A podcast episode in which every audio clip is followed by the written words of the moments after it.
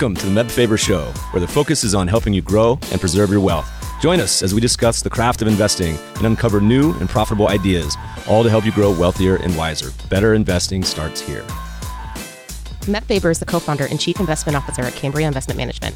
Due to industry regulations, he will not discuss any of Cambria's funds on this podcast. All opinions expressed by podcast participants are solely their own opinions and do not reflect the opinion of Cambria Investment Management or its affiliates. For more information, visit CambriaInvestments.com. Welcome, podcast listeners. Today we have a different show for you, one that covers one of the most stigmatized topics in modern society. And no, I'm not talking about your portfolio. Our guest is the founder and CEO of Maude, a startup launched to disrupt the legacy sexual tech industry, solely focused on sexual wellness for all people. In today's episode, we're talking about building a modern business around sexual wellness. We cover the origin story behind launching Maude and the need for a brand that can push to destigmatize sex and focus on intimacy and wellness for all people. We discuss laws that shape and evolve the industry we're familiar with today. We get into innovating sexual wellness products and how Maude is doing that from a core base of quality, inclusive, essential products paired with modern packaging. We dive into the business, some of the interesting challenges the company has faced recently, like trying to keep products in stock, global supply chain issues during COVID, and finalizing a new round of funding. As a special offer for listeners of the show, visit getmaude.com and use the code 4FABER, that's F O R F A B E R, for 10% off your first order. This episode is brought to you by 10 East. Longtime listeners know I've invested in private markets quite a bit myself, but with access to these markets broadening, it can be hard to know where to find vetted, high quality offerings. That's where 10 East comes in. 10 East is a platform where qualified investors can co-invest on a deal by deal basis across private equity, private credit, real estate, venture, and other one-off opportunities typically unavailable through traditional channels. They're founded and led by Michael Leffell, who spent his early career building Davidson Kempner and who invest material personal capital in every offering they bring to the platform, aligning interests with 10 East members who co-invest at their discretion. Join numerous founders, executives, and portfolio managers from leading investment firms who use 10 East to diversify their personal portfolios. Inquire for membership at 10east.co. That's the number 10east.co. Please enjoy this episode with Maude's Eva Goicochea. Eva, welcome to the show. Thank you so much. We're recording this in I was getting ready to say I don't even know what day of the week this is. It's Wednesday, late August. I've actually been on about a two month road trip and coming back through Northern California to my home in LA, which used to be your home, but now where do we find you in quarantine into the summer? I am sitting in Williamsburg, Brooklyn, and I've been here for about four years. So I don't miss LA much. I'm so sorry. I was in LA for about eight years. I love New York City. I miss getting there. Fingers crossed for 2021. Although I did say earlier in this year, one of the questions I was asking podcast guests, I said, when's the next time you're going to see live music? And I checked that box this summer. I was socially distancing in Wyoming, got to see a great bluegrass band. So there's green shoots of hope, I think. And you guys seem to have turned the corner a little bit. Does that sound about right? Yeah, I mean, New York, as I was saying to someone this morning. It, I feel like the people that are left are resilient and they're happy. They're making the best of it. And there's a good outdoor culture happening right now. And so I feel like it's actually a really nice summer. I don't know if anyone really loves millions and millions of tourists in their city. So it's kind of a nice break. So today we are going to knock down the walls of two of the biggest areas of, I would consider to be sort of stigma incumbents that are just kind of old and backwards my world of investing and finance and your world of sex, tech, intimacy, everything under that umbrella. If I was to ask people, say, what are the two areas that people feel most awkward talking about personally, it's probably got to be ours too, right? I don't even know what else would fit under that umbrella. Yeah, I mean, I would say people are uncomfortable talking about money sometimes, maybe money and sex. all right. We'll get into it. All right. But before we get into all those things, tell me a little bit about your background before starting your company. What were you up to? So, before starting the company, I was actually an early employee at another startup called Everlane, which I'm sure you know of. I was in the LA office, one of the really early team members there. And then before that, spent about 10 years in consumer, And in my really early career, I was legislative aid in healthcare. So it's a bit of a windy road, but I think those two chapters kind of lead me to Maude. So it makes a lot of sense. What's the origin story? Give us the inspiration. So when I left Everlane, I wanted to work for a consumer healthcare startup. And I was in LA, as I mentioned, and just wasn't really excited about anything happening, but was firmly planted there. I had bought a house. And so I started digging into sexual wellness. It was something that was always top of mind for me. I came from a state, New Mexico, which 48th worst state in terms of condom usage. I have nieces who have had babies quite young, and I just saw a really big disconnect. And as I started researching the category, I realized there was a lot of green space, a lot of consumers who were not happy. In fact, most people, and started working on it in 2015 and then officially launched in 2018. All right. Walk us through kind of the early days. Tell me about what was the original vision? What's the kind of horizon goals of what you were starting it to do and how long was the on ramp on getting it to starting to offer products and solutions? Yeah, I mean, the on ramp was long. 2015, it was an idea. 2016 started really working on the brand. It went through a couple of iterations, as I'm sure many companies do. The ethos of the company is really to make sex more human, more you know normalized, destigmatized, all of the things we're talking about. And to do that, I think it started with design. So making products that were accessibly designed and that were easy to use and sort of ageless and genderless. Worked on that in 2016 and then in 2017 raised my first round of funding and then launched in 2018. But it was a long process. And I think when you're dealing with the FDA, when you're dealing with very high MOQs, which is minimum order quantities, you're it just takes a bit of time to get off the ground. As I think about this industry, I tend to think of it in a couple ways, and please correct me. I tend to think of it as pretty old school incumbents like Trojan that have been around forever, traditional distribution routes like gas stations or super creepy sex shops, which still exist, I guess, to some extent. A lot of that has moved online. Maybe sort of walk me through has that industry transitioned at all? Has it been something that's been pretty calcified for the last hundred years? I'm really not that versed on what it looks like, other than probably what most would be. Yeah, actually, you're right on the nose. So in 1919, the first latex condom was introduced. It's 101 years. But the way that this industry evolved is really interesting, actually. So, condoms and anything considered sort of pornographic were basically outlawed. There was like a prohibition for this industry, and that was through the Comstock laws, which actually started here in Brooklyn, interestingly enough.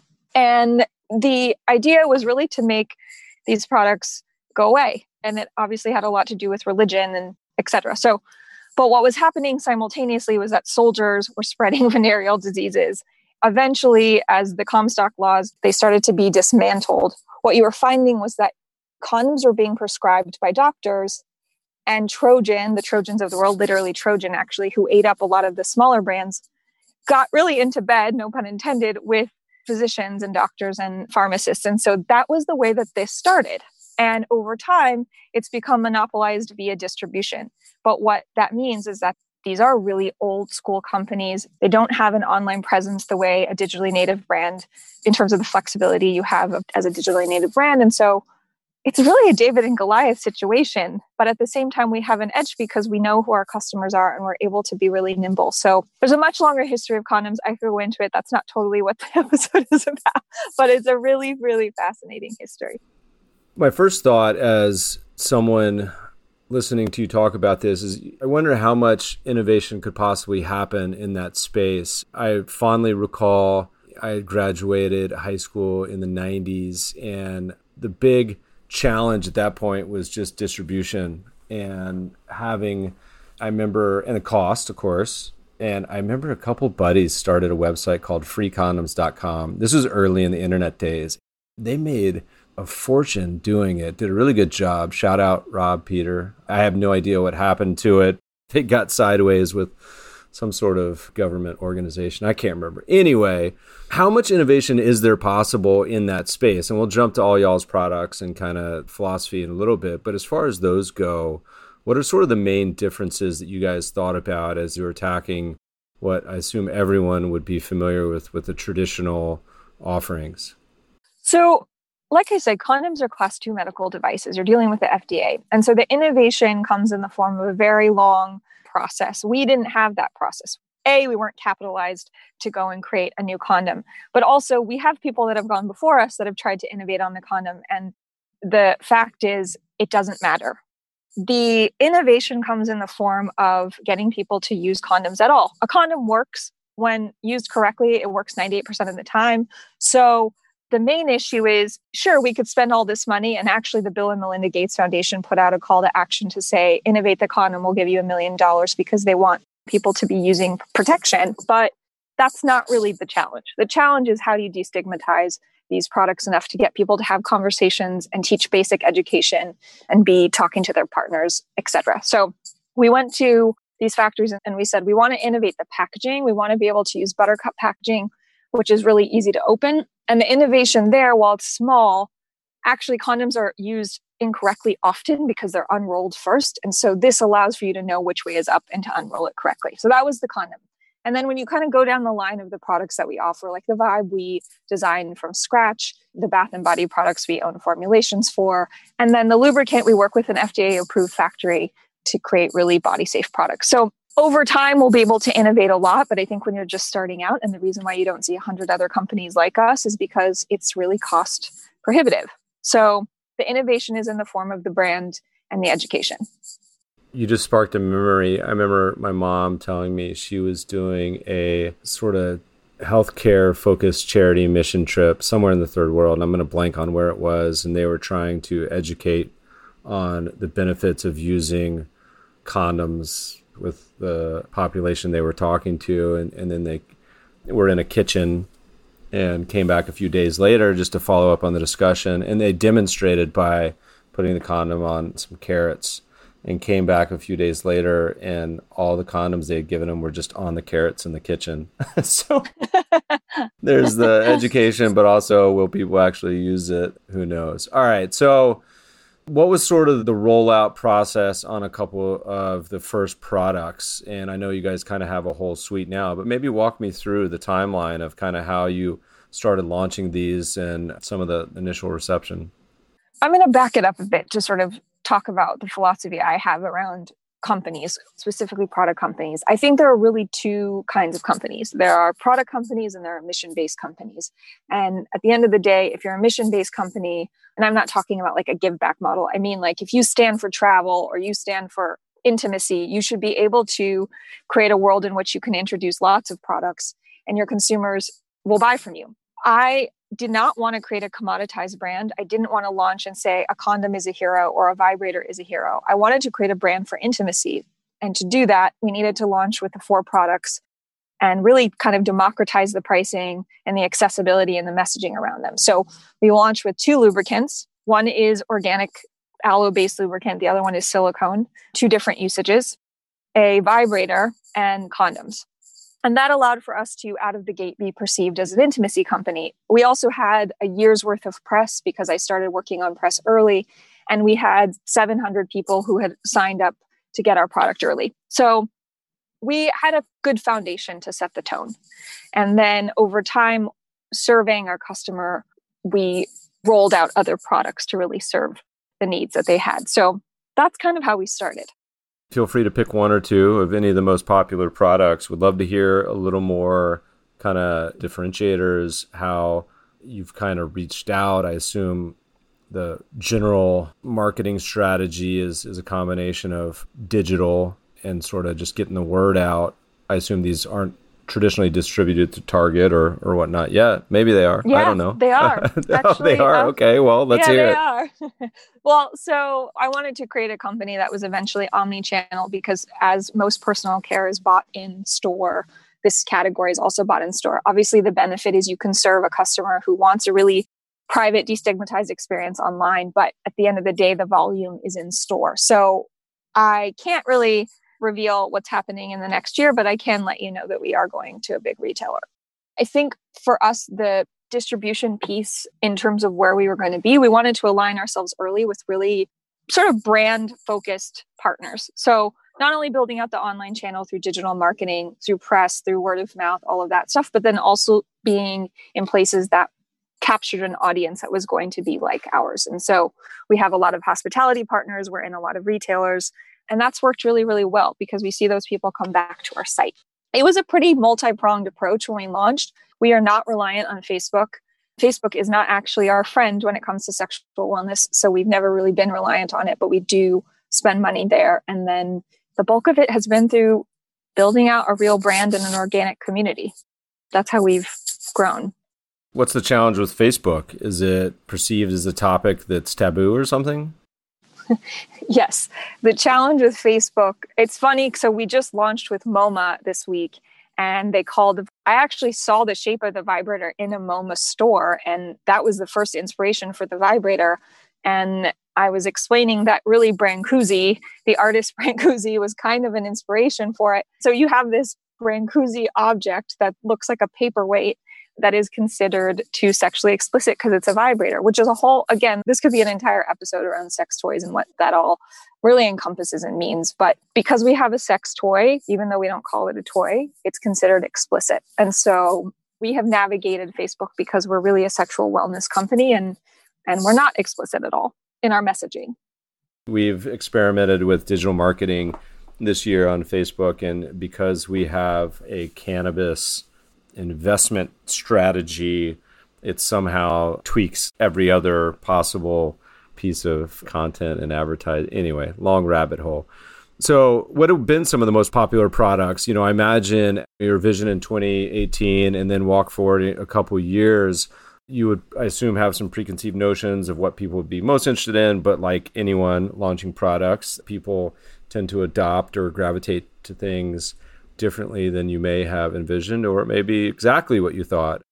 Any general summaries of kind of over the last couple years as you've launched these products as uptake and interest?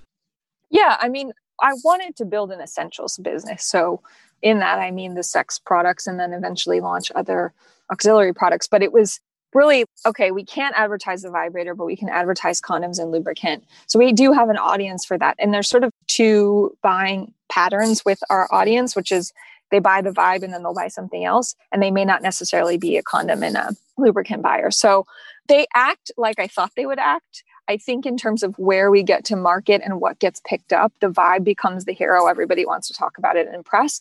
And then on our digital marketing channels, it's primarily like the basics. So the audience really reflects exactly what I thought they would be. They are 70% middle of country. They're two times more likely to be married. They're an older audience. They tend to be over 25 or 30. And that's what I was looking to build.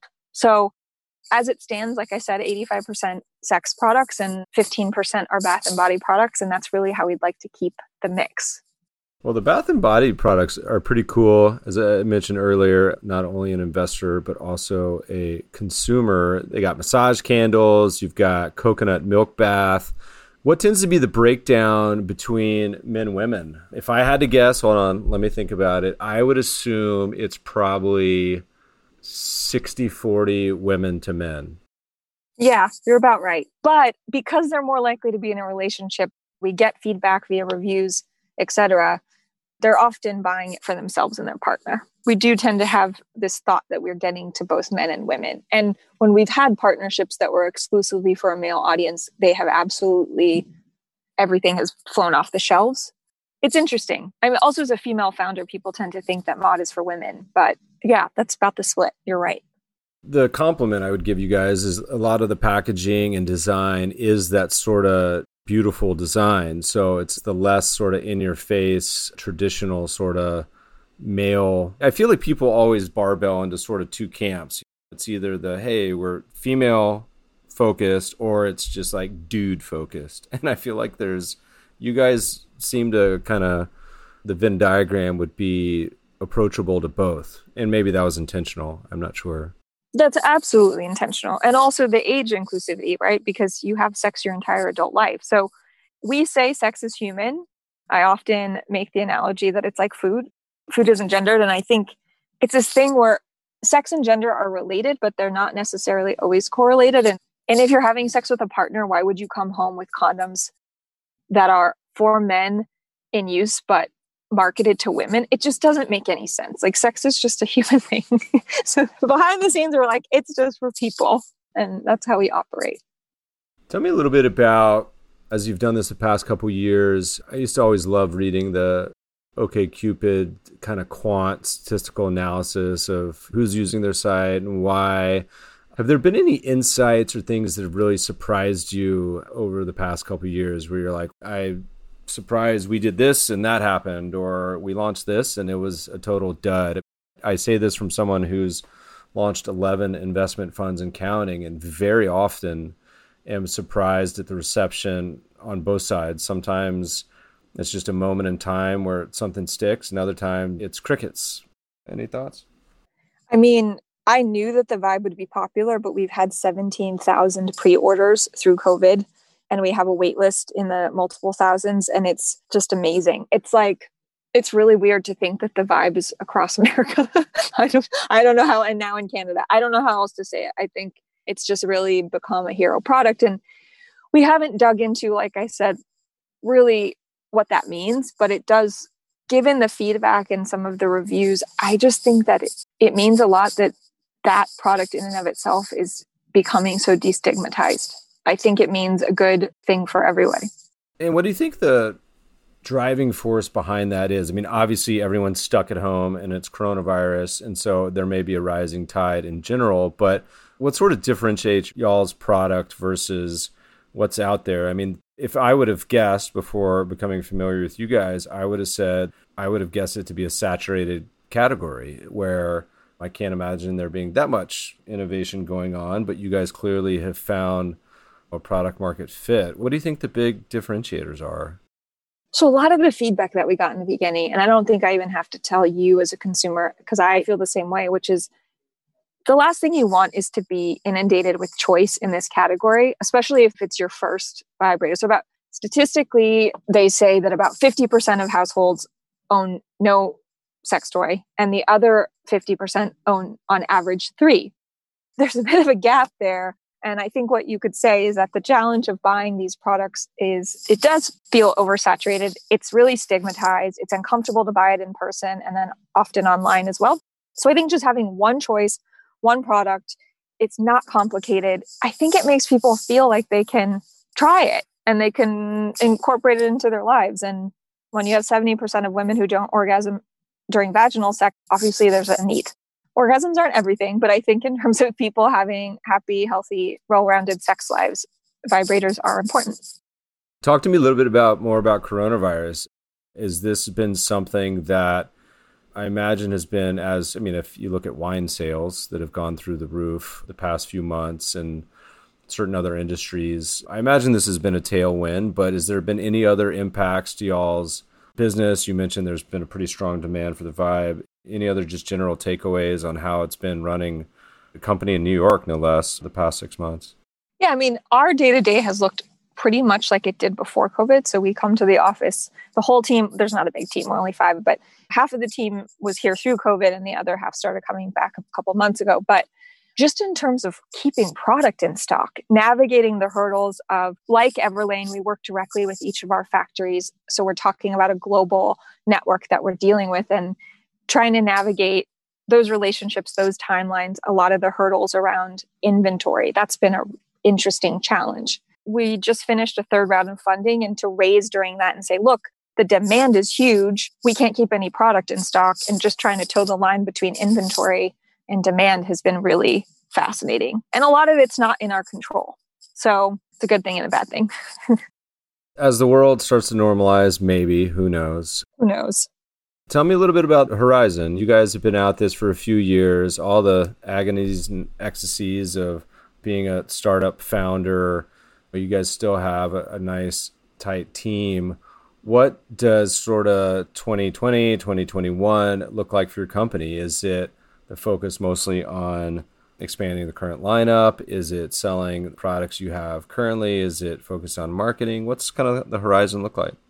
Yeah, I mean, I think it's all of the above. Like I said, we're rolling out with a major retailer, which I think will change the composition of the team we have 18 desks in the office and only five of them are occupied. So we plan for that early. But, and then in terms of marketing, we have had a really good year in terms of understanding our marketing mix, what our CAC looks like being profitable on first purchase. And it has essentially created the blueprint for growth.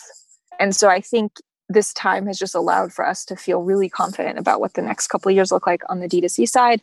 And then we're planning for the other side. There's a lot of stuff on the horizon. And then we have an announcement around someone who's involved with the company soon. So, yeah, there's a lot going on we put out a lot of investment content. I mean, I mean, we've done I think 2,000 blog posts and books and white papers and everything else, and that for a young startup has been essential to kind of get the word out. And it's nice because it tends to be low cost. I imagine in your part of the world, it's particularly interesting because people are searching, I imagine, for a lot of these topics and terms. How has content been kind of part of y'all's strategy for both? education, but also for marketing too? From day one, we had a blog. I'm not of the philosophy that every startup needs a blog. In fact, I think most don't because depending on the content, you really can't compete in that subject matter. But when it comes to sexual wellness, we saw a wide open space around talking about it in a lifestyle way, whether that's art, design, culture, food. We've taken that approach and that's grown tremendously. So it used to just be a blog, kind of look like a Tumblr on our site. And then in June, we launched a full blown content site. It has three verticals the essentials, which is an 18 to 25 year old audience, the modern, which is 25 to 40, and then the golden, which is 40 and up. And it has served these audiences in a way that we can continue to develop product and the right voice for them and we have about 300,000 viewers a month and that's ever growing and then it also cycles back in through SEO to creating a much larger marketing ecosystem for the products themselves so it's great we send out an email every week that's dedicated to the modern and most of our readers read it what's uh to the extent you remember or recall i'm always surprised by what I end up spending like months on a research piece and we'll publish it and it's like crickets and then we'll do a stupid tweet or article that ends up being the one that goes viral and people are interested in. Any particularly memorable pieces of content or topics that people are, are most curious about? We have five articles that drive the most amount of traffic, and I can't name them off the top of my head except for one, which is Sex in the Wild West. It's one of our oldest pieces of content. It's really small. It was written like it should be on Tumblr. And for some reason, it drives a ton of traffic. You have to expand. What does that even, for someone who's just spent the last two months in the Wild West, does this mean like 200 years ago Wild West? Or does it mean, what is this possible headline? Yeah, this means like ladies of the night in the old west. Got it. it's just who knows? I mean, maybe it's just because we can own that search term, but it's pretty funny. That is funny. I remember I had a tweet or a article once that had the thesis that most investment managers that were men had their best periods of performance when they had a mustache. And I haven't looked at this in like 10 years, but I remember I used to laugh because I would get so many inbound Google searches from some totally random variant of nothing to do with what I was writing about and the word mustache. And it was like ended up being for like years. So it's funny. Who knows what the inbound was? Well, we had one about chest hair, did the same thing. So you just never know. How much of that do you think actually has an impact on conversions? Is it a fairly meaningful amount? In June, when we moved over to a bigger format, we added product at the bottom. So we're starting to see data around if there are conversions on that page, actually. But as it stands before that, they were pretty disconnected. So I will let you know soon. How's Instagram been? Because I imagine for you guys having the visual of the actual products in a, just a very quick, I don't think that I've ever unintentionally clicked on a Google ad in my entire life I don't think I've ever bought anything. However, I have probably purchased 30 things off Instagram in the past few years that whether it's the targeting, whether it's the visual, I'm not sure, but how much of a acquisition channel of the various talked about Facebook earlier, but is Instagram a big one? Is it pictures that end up driving it? Is it tend to be words? Any insights? we have a pretty good organic following and we'll see people on the post purchase survey talk about that but so we don't run Facebook ads, but we run ads through Facebook on Instagram, and those get picked up quite a bit. So we'll see a lot of try. I mean, you see that based on views, and people tell me they get served with Maude ads all the time. so it's actually a pretty big driver for us. But then I think also when you have a good organic presence and a good feed, the trust gets built in because they can look up your feed and they feel more comfortable about it. So that makes sense to me that you'd buy off Instagram. What does the product suite is that something you're looking to expand at all in the coming years? Can you talk about it at all? Yeah, we'll have a couple other alternatives to the basic essentials that we have. We'll probably come out with a new a new toy or two, a different size condom, and then some more scents around our bath and body products. And we have a product that's being released in September that will expand our body line. So we're not going too too wide, but we want to basically be your intimacy company from A to Z. It's interesting you talk about it being the demographics, middle of the country. I would have guessed probably the opposite. But what role does kind of education or introducing sort of new potential consumers to the products is that tend to be a small part of the funnel? Is it really kind of people that are already searching for these sort of products, or is it actually expanding the territory to where you're getting a lot of kind of totally new consumers into the sort of potential field? A lot of it is new because what we're seeing through the press and the word of mouth is people telling other people. There's sort of two parts to that question. I think the first one is what does our retention versus new customer mix look like? We don't have anyone focused on retention quite yet on the team. That's sort of the next hire. So we really are acquiring new customers all the time. We've been in 500 pieces of press, so we get slammed with new customers on a regular basis. So that's one piece of it. And then the second piece of it is just when you look at where they're coming from, they're not necessarily coming from Google search. That's not like the bulk of people looking for these products or typing in how to replace my old vibrator. They're finding out about us through friends or these pieces of press. And so it kind of indicates that they're new users. And then the feedback in the reviews around, oh, this is my first vibe, or we just tried this product for the first time. So all of that together kind of indicates that it's a new audience. What are you most excited about this next sort of chapter for you guys? Any thoughts on the biggest challenge coming up? Yeah, I mean, we're looking ahead at our A, our Series A. I think we're looking ahead at how to expand inventory, which is a never ending problem, I think, for most growing product companies. And then really the graduation of moving into large retail footprint. So I'm looking forward to 2021. 2020 can't be over soon enough, which I'm sure other people feel the same way. It's felt like an entire decade already. I mean, I was just driving through Lake Tahoe where there was warnings about fire tornadoes. And i was like how is that? I've never even heard of that. And that's now a thing where there's going to be tornadoes of fire that you have to potentially evacuate from. And california in general is if you hear my scratchy voice that's one of the reasons why it's hot and in trouble here. All right, so as you look back over the past couple years, man, it's only been two years, but you've really been crushing it. And by the way, listeners, you got any Series A investors out there curious? Reach out. I'm sure the the Maude team would love to chat. What's been the most memorable moment of the past couple years? Now, it could be a good one, it can be a bad one, it could be customer review, it could be your first time getting mentioned in a magazine. Anything pop to mind? Anything uh, super memorable? Good, bad, in between?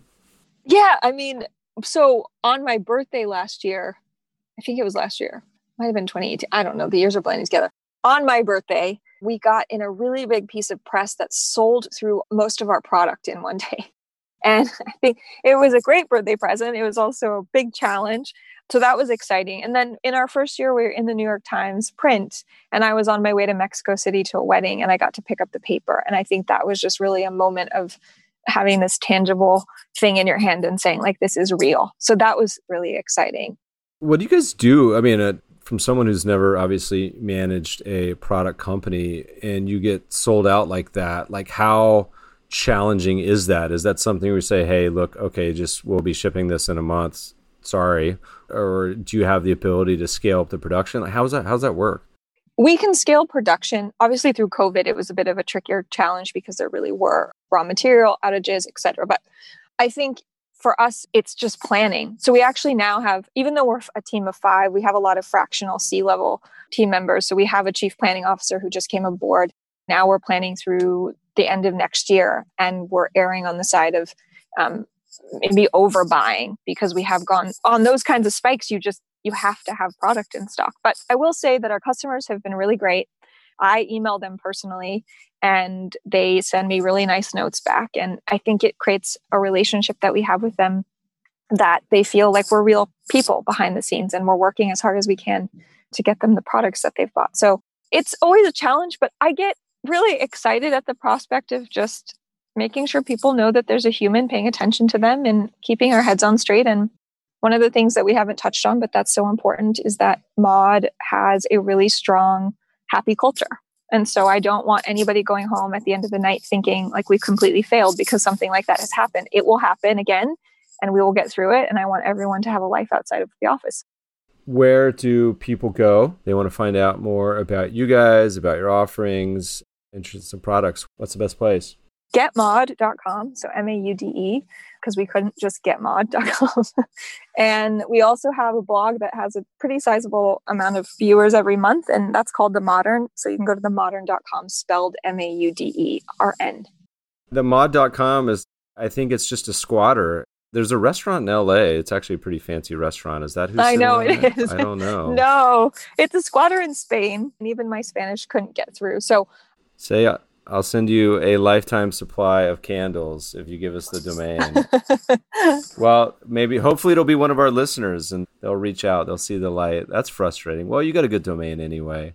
The restaurant in LA that does it, I don't even know if they're still around, but I think it's Curtis Stone's restaurant. Yeah they used to do, and you can correct me, they used to do an entire like menu focused on one ingredient. I don't know if they still do that anymore. It was delicious, but it would be like somehow asparagus would be in every every every potential offering. I don't know. Well, if they're still around, we're gonna have to do a dinner with them, I suppose.